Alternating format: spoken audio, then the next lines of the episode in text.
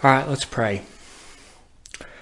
Uh, Lord God, the psalmist prayed, uh, In uh, my affliction, this is my comfort, uh, that your promise gives me life.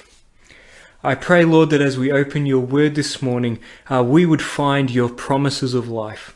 Uh, may we know that hope that the, the psalmist rejoiced in, and, and may we know that comfort that he felt. Lord, please let your spirit uh, speak life and hope and joy uh, into our souls through your word this morning. In Jesus' name, Amen. you may be familiar uh, with a, a, genre of movies and TV shows these days um, known as uh, post apocalyptic. These stories that are set uh, in a world where some sort of great calamity has happened. Uh, and the world has become just a barren wasteland in most cases. Uh, in, in, many cases, the landscape is desert, uh, endless sand dunes without any signs of life. Uh, maybe they have something in these movies that was uh, once a city, but now it's in ruins, deserted, derelict buildings crumbling uh, as the wind blows uh, yet more sand through empty streets. Uh, maybe elsewhere in this movie set you see uh, something that looks like it might be a little settlement. Uh, if there's a, a little ramshackle collection of tents and huts, and you think in these movies maybe there were some survivors, maybe uh, whatever happened didn't kill everyone. But as you look closer, uh, you realize that even that is filled with corpses, with mangled bodies. And there's not much left of the faces, but you can tell even from that that they died in agonizing pain, alone, terrified. And the, the, the movie pans over this landscape as far as the eye can see death and destruction that push the limits of your imagination. Death and destruction that you didn't think possible. As we turn to our studies uh, in Isaiah this week again, this is the world that we return to. Uh, we've uh, spent the last few weeks studying uh, Isaiah chapters 13 and up to verse uh, up to chapter 23 last week. and in this section of Isaiah, each chapter or, or passage deals with a, a nation and how that nation is impacted by the judgment of God. Uh, in chapter 24, uh, which we're skipping over this week, but um, I'd encourage you to read it just to get the scene um, of what we're we're dealing with. In chapter 24, the camera zooms out uh, and, and, pans across the whole world. Uh, again, pause and read it if you if you haven't already. Um, but we see in this chapter, um, if I if you allow me to summarize it, what we see in this chapter is the world just in ruins. All the nations of the world have suffered under the terrifying judgment of God. Humanity has been decimated. There are corpses everywhere. The wrath of God has fallen on an arrogant, unrepentant world, and it could rightly be described as the end of the world.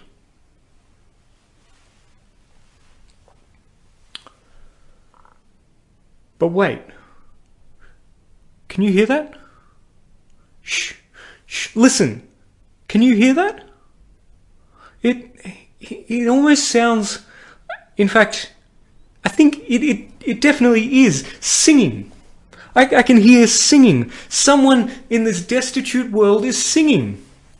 How, how could that be? It's, it's not like a, a somber dirge, it's joyful singing, re- rejoicing, almost, it, it, in fact, I could almost swear it sounds like a party. Where on earth could this be coming from? Where could there be celebration in this landscape of death? Where in this God-forsaken, death-ridden, post-apocalyptic world could there possibly be a party? Uh, well, we're going to study this morning uh, chapter 25 and uh, uh and chapter 26 as well. But uh, we'll start by reading chapter 25, the first uh, five and a half verses, and we'll read about where this party is. Uh, Isaiah chapter 25, uh, starting in verse 1. it says, I, O Lord, you are my God. I will exalt you. I will praise your name, for you have done wonderful things. Plans formed of old, faithful and sure. For you have made the, the city a heap, the fortified city a ruin. The foreigner's palace is a city no more, it will never be rebuilt. Therefore, strong peoples will glorify you, cities of ruthless nations will fear you. For you have been a stronghold to the poor, a stronghold to the needy in his distress, a shelter from the storm, a shade from the heat. For the branch, uh, sorry, the breath of the ruthless is like a storm against a wall, like heat in a dry place. But you subdue the noise of the foreigners. As heat by the shade of a cloud, uh, so the song of the ruthless is put down. On this mountain, the Lord of hosts will make for all peoples a feast.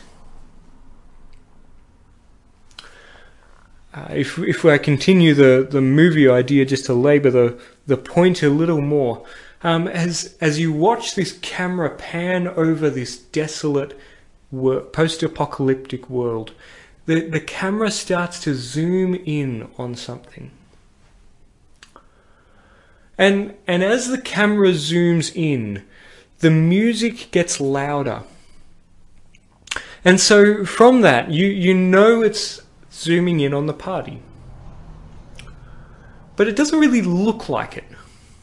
It, doesn't make sense because the closer the camera gets, the more it looks like you're actually approaching the very storm that caused this whole mess. And it looks like that because it is. The celebration, the sound of partying, is coming from the very epicenter of the destruction. That epicenter, again, to be clear, is God the cause of all the destruction, the, the storm, as it were, that laid waste to the entire world, the, the consuming fire that scorched the earth, is the wrath of God.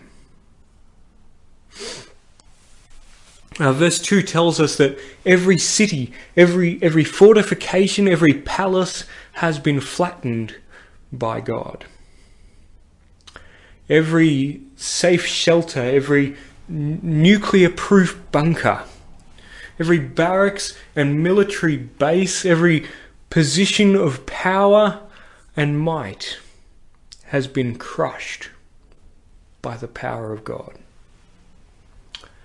Every last place of power and strength the world over has been reduced to rubble by the power and might of God. In verse 3, then, every strong man recognizes true strength. The nations quake at the knees in fear. Because every last person of authority or, or power or strength, imagined or otherwise, has been humbled by the awesome majesty of the living God.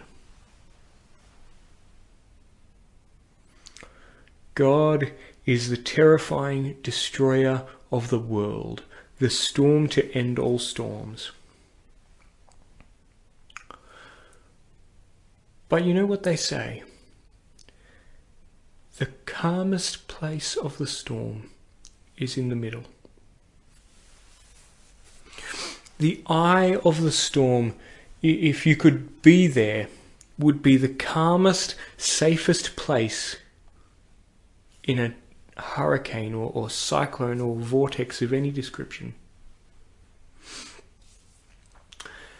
And in this storm to end all storms, this final destructive disaster, this oncoming wrath of God, the center is indeed the safest place. God may be the storm, but he is also the shelter. In him we can be perfectly safe. In him we can find eternally dependable shelter, and in the shelter, in God, we, we find the remnant of humanity celebrating. As verse 6 says, Here the Lord of hosts will make for all peoples a feast. God has spread the table for his people, a great feast of glorious celebration and joy.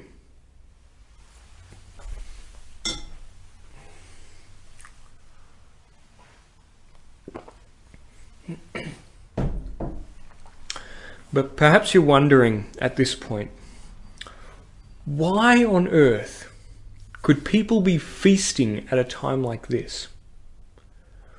Why celebrate? I mean, surely they've seen the destruction that's been going on around them.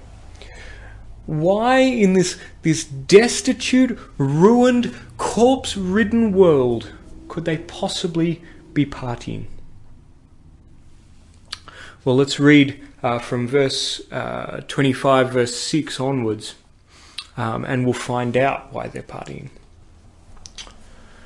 Uh, chapter 25, verse 6 On this mountain the Lord of hosts will make for all peoples a feast of rich food, a feast of, of well aged wine, of rich food full of marrow, of aged wine well refined. And he will swallow up on this mountain the covering that is cast over all the peoples, the veil that is spread over all nations. He will swallow up death forever. And the Lord God will wipe away all tears from all faces, and, and the reproach of his people he will take away from the earth. For the Lord has spoken.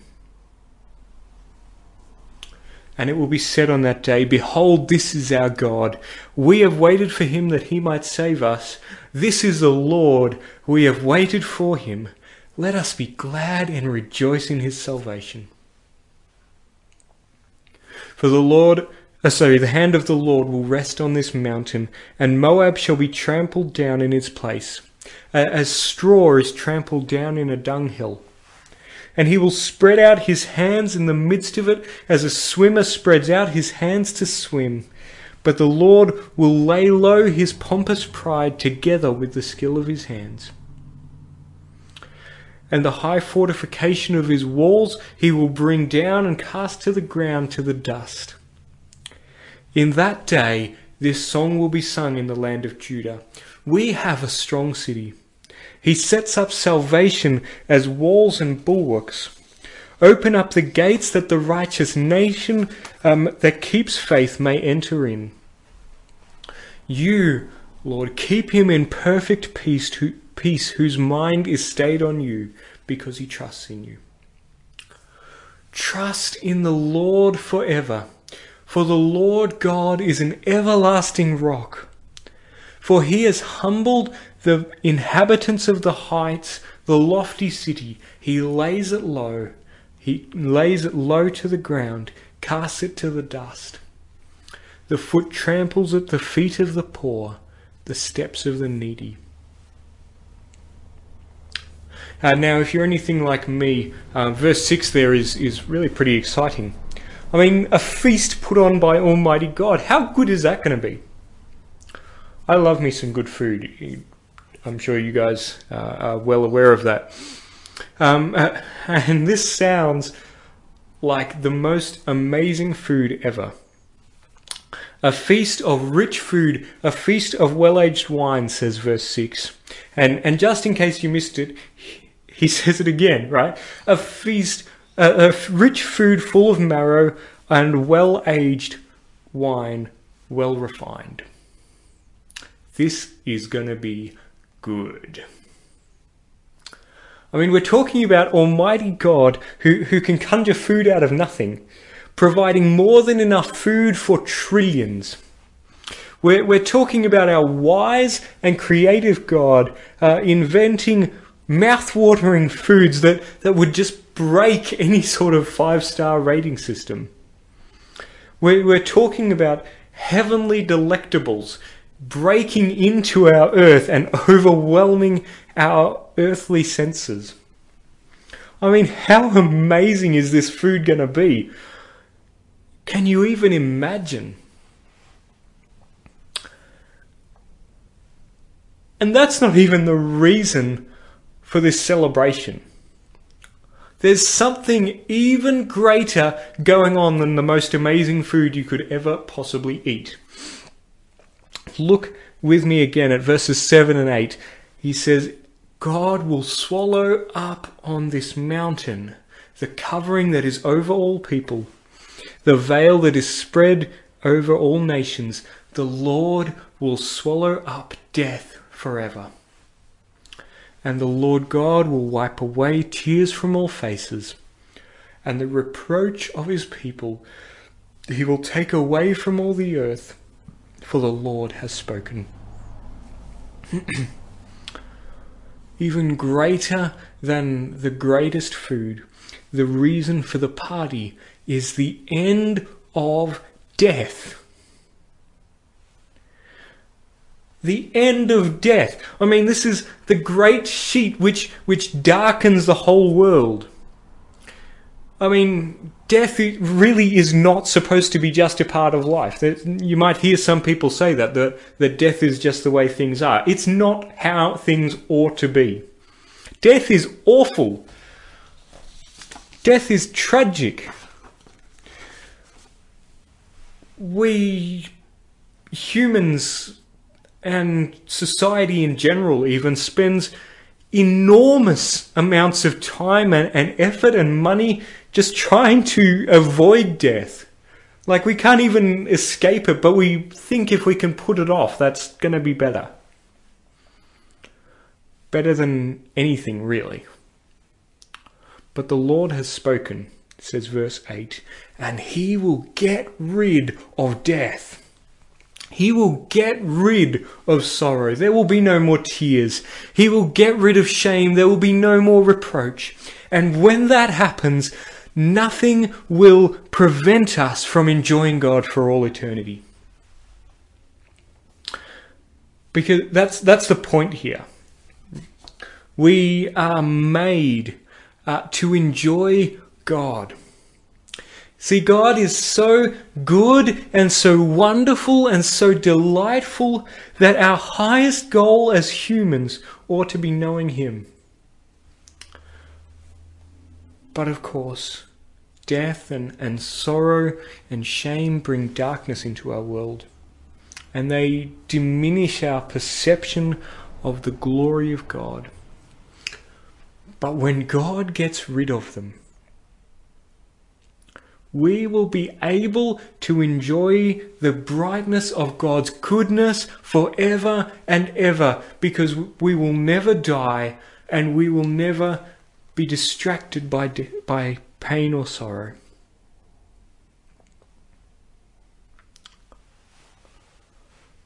And so, to that end, God will destroy death forever. He will swallow it up, says Isaiah. He'll, as it were, digest it, disintegrate it from within. This is uh, uh, perhaps not such a, an image we use all the time, but you can really see where it's coming from, right? You, you might have seen fancy chefs um, trying to make food look as beautiful as possible. They'll give you a tiny little piece of food on a plate and it tastes amazing and it looks amazing. But of course, you know as well as I do that, that as soon as it goes into your mouth, it's not going to look amazing anymore. And when it comes out the other end, no one wants to look at it then. Uh, may, the, the, the greatest food art, the most beautiful things are, are digested and disintegrated by our eating them. Digesting food disintegrates it. And, and of course, death is no food art. Death is not a nice thing. But in the same way, God will digest it and disintegrate it. But you, you uh, again, of, all, uh, of course, eating food also has an impact on us. You are what you eat, as they say. It, it has a nutritional impact on our bodies. And God received the impact of death as well as he destroyed it. See, God became a man and his name is Jesus, and, and Jesus swallowed death. Uh, the Bible says that he drank the cup, as it were, down to the dregs. The cup, the, the horrible, sludgy, muddy muck of death. He drank it all. He swallowed death. He endured its full impact. It, it, it, brought him down into the grave, but in the process, death was disintegrated. Death was destroyed. Death had no more power. Jesus rose again three days later in a, a renewed body. He, he rose with all the effects of death undone to show that it was de defeated. And we believe as Christians that he will return to earth, and when he does, the Bible says it will be to end death forever. he will flush it away, uh, if you want to continue the food metaphor, never to be seen again. And that's what people will talk about at the party, says verse 9. The waiting is over, they'll say. Death is no more. God has kept his promises. It's all come true. And those words echo down through time back to us today. God is a trustworthy Saviour. We can trust Him. We can trust that He will do away with death one day. And so rather than putting all our, our effort into putting it off, we rather than spending all our money trying to avoid it, rather than prolonging our days by any means necessary, for no other reason uh, than that the alternative is too, too terrible to contemplate. Instead of avoiding death, we can trust that God we can trust God and live in freedom from fear of death. We can wait for him, as the verse says, that he might save us. Because he will.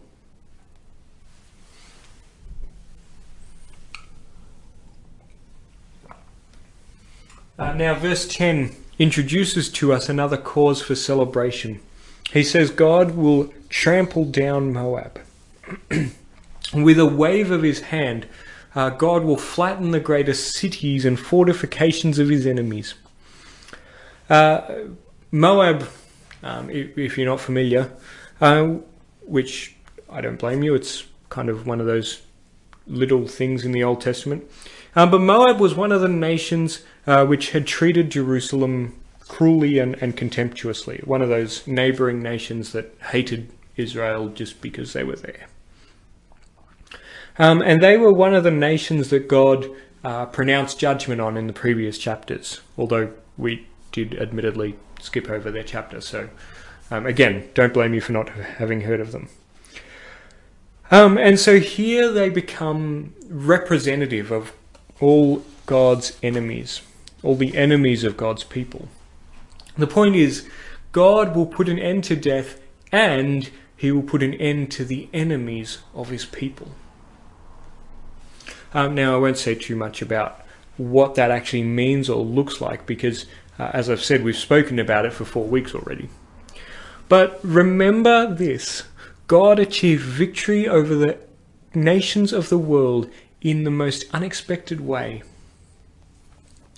Because just as death was, was defeated in the death of Jesus, so too the nations of the earth were defeated there as well.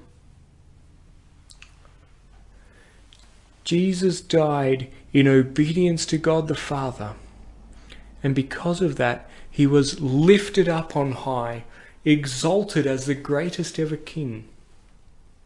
On the cross, it was even written above his head on a sign, This is Jesus the King. And since he rose from the dead, he, he rose never again to die. He is reigning now, and he will reign forever as the King of all. Uh, and one day, of course, he will return to utterly obliterate all of his enemies. No more will God's people experience death, sorrow, or shame, and no more will God's people experience oppression or derision from their enemies. Nothing, note, can be allowed to put a stop to the celebration of God's salvation. Nothing can be allowed to put a stop to it. Um, and in response, of course, then, the guests sing once again about how God has saved just as he said he would. Uh, the start of verse, the start of chapter 26, we uh, read a, a, long song about that. Uh, and just as before, the guests conclude that God is a trustworthy Saviour. Uh, look at what they sing. Trust in the Lord forever, for the Lord God is an everlasting rock.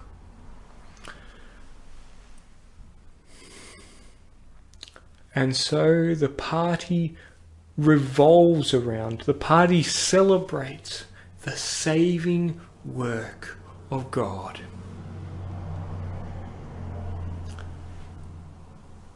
And the more the guests think about who God is and, and what He's done, the longer the party goes on. Because again, there's there's no more party poopers and, and no more death. Nothing will put an end to this party. In fact, it's just going to keep getting better and better forever and ever. It never ends. The party just gets more joyful and, and more wonderful and more joyful and more wonderful as the, the guests come to a deeper understanding of who God is ad infinitum. all that is left in the world are partygoers and reasons to party and joy. Partygoers in the people of God and reasons to party in God Himself, and unending, boundless joy. This joy surpasses superlatives. This joy words cannot describe. This joy makes the brightest thoughts of our minds seem like abject misery. We are talking here about unfathomable, unsurpassable, unending joy because it is bound up in the unfathomable, unsurpassable, and unending goodness of our God.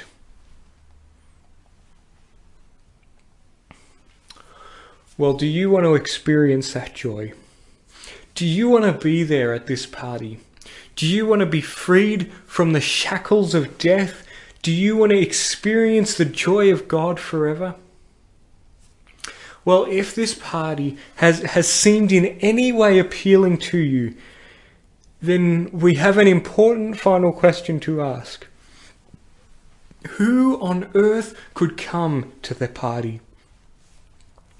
Who's invited? Con- considering we started today with the world in ruins and, and humanity slaughtered, who in this downward racing, destruction facing world could possibly hope to get to come to God's party?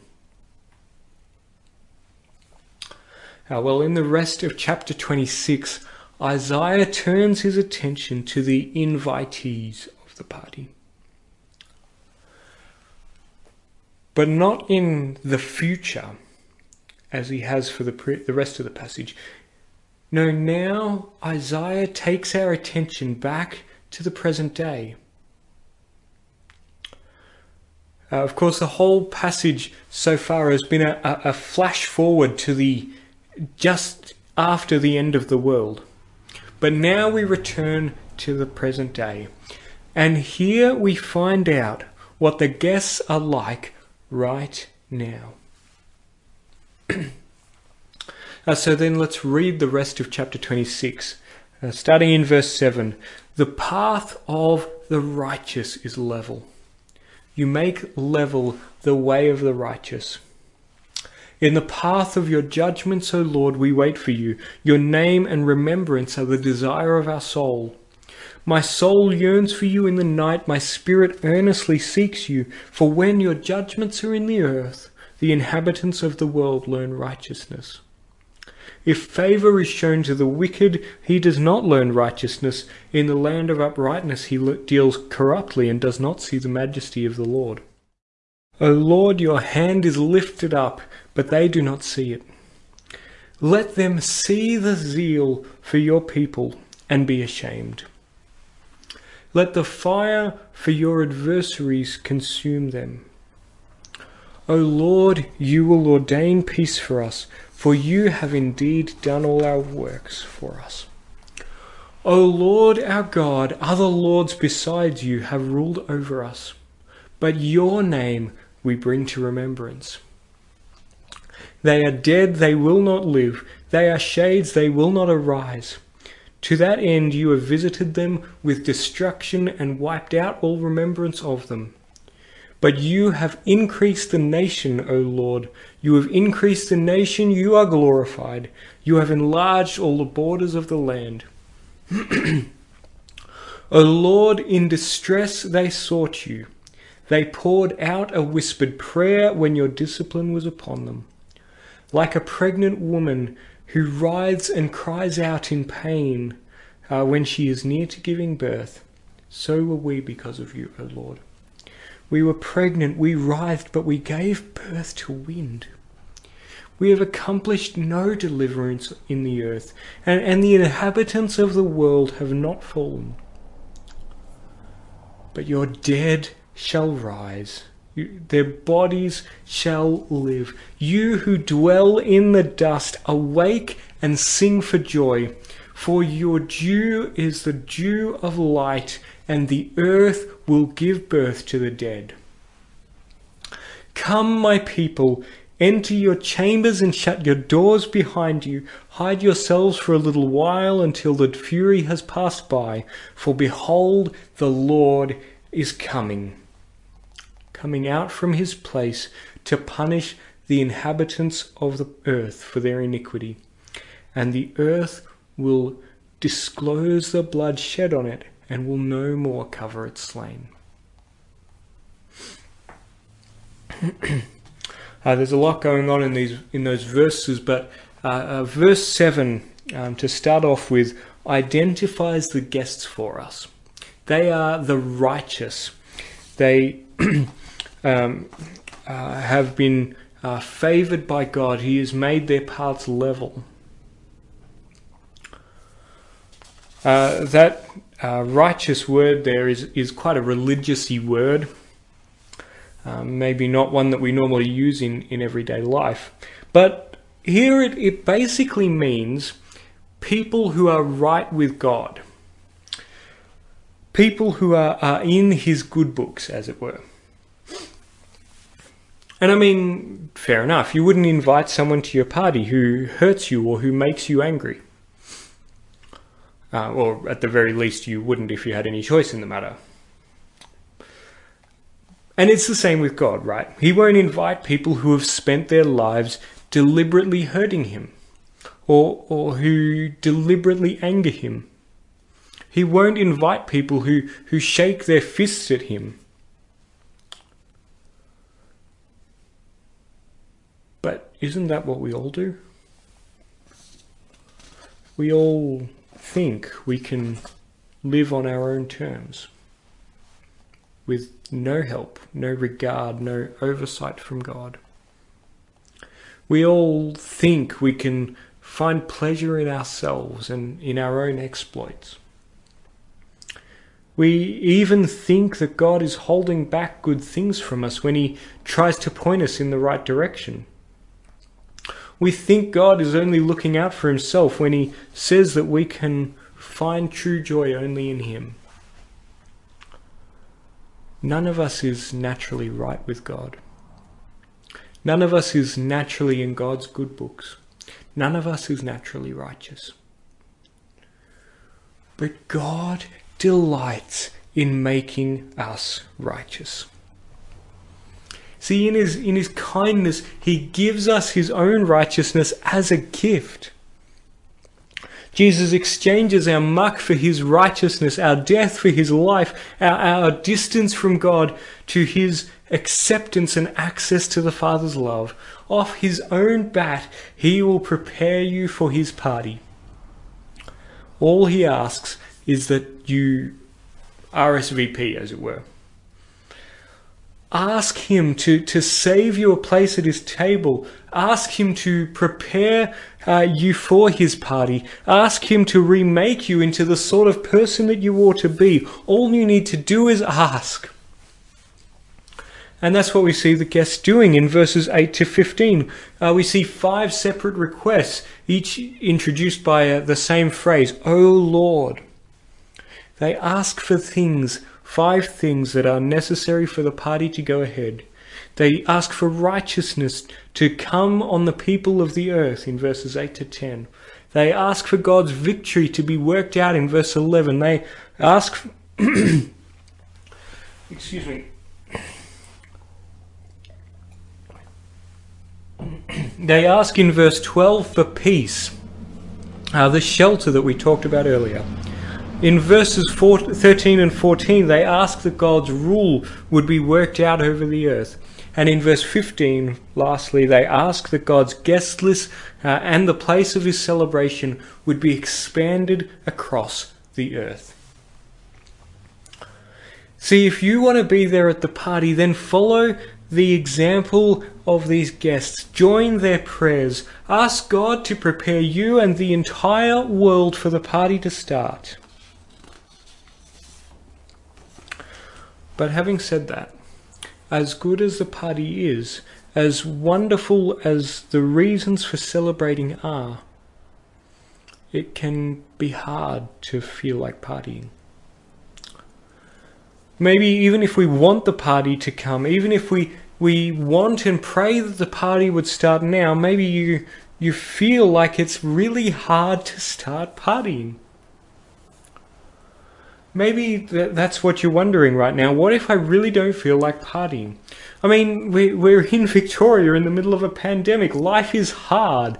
Life is painful. We here in Gippsland are trying to recover from drought and bushfire. We're, we're still at least slightly in COVID restrictions, um, even if they have started to ease. We're being warned as well to expect flooding throughout the next months of spring. This is not really the time to be talking about partying. Well, if you feel like that, then you're not alone. Uh, verse 16 shows us the party guests feeling like that as well. Speaking to God, Isaiah says, In distress they sought you. They poured out a whispered prayer when your discipline was upon them. Like a pregnant woman who writhes and cries out in her pangs when she is near to giving birth, so were we because of you, O Lord.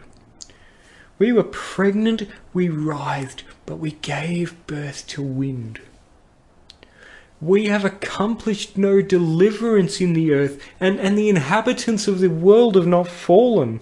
There's, there's this disconnect here between uh, the the joy that we described before and the experience of the people now. We still experience death, don't we? We still face oppression. We still feel sorrow. We're not in the mood for partying necessarily right now. And we don't necessarily have to be because these things, these reasons for partying haven't fully come to fruition. But we can still have hope. Lift up your eyes if you can. I know it's hard, but look forward in time to the salvation of our God. These final verses assure us we will see these evils delivered, uh, um, uh, defeated. Sorry. Uh, wait, wait patiently for our God because he will act. All those who die will rise again because God will undo death. All those who are oppressed will be rescued because God will crush his enemies. And all those who are left alive will be transformed because God will abolish death. God can be trusted. He will act. And, and even though you might not feel like it right now, that is something worth celebrating.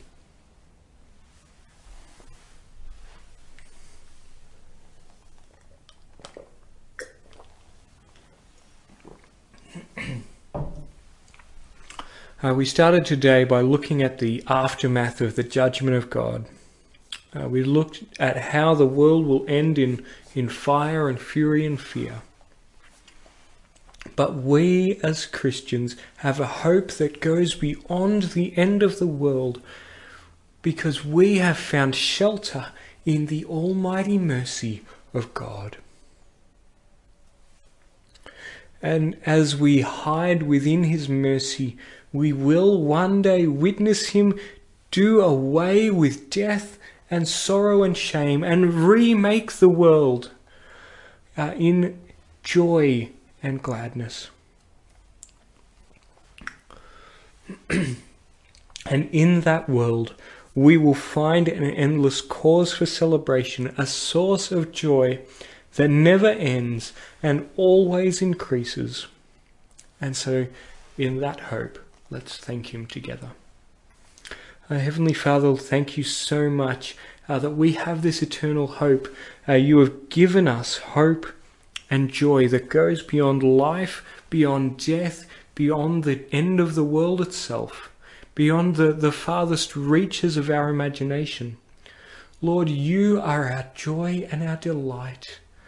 Your mercy is our shelter, your salvation is our hope, and Lord, we pray that as we hide ourselves in you, as we, we shelter in your mercy, we pray, O Lord, that you would answer the desires of our heart and speed the day when death is no more.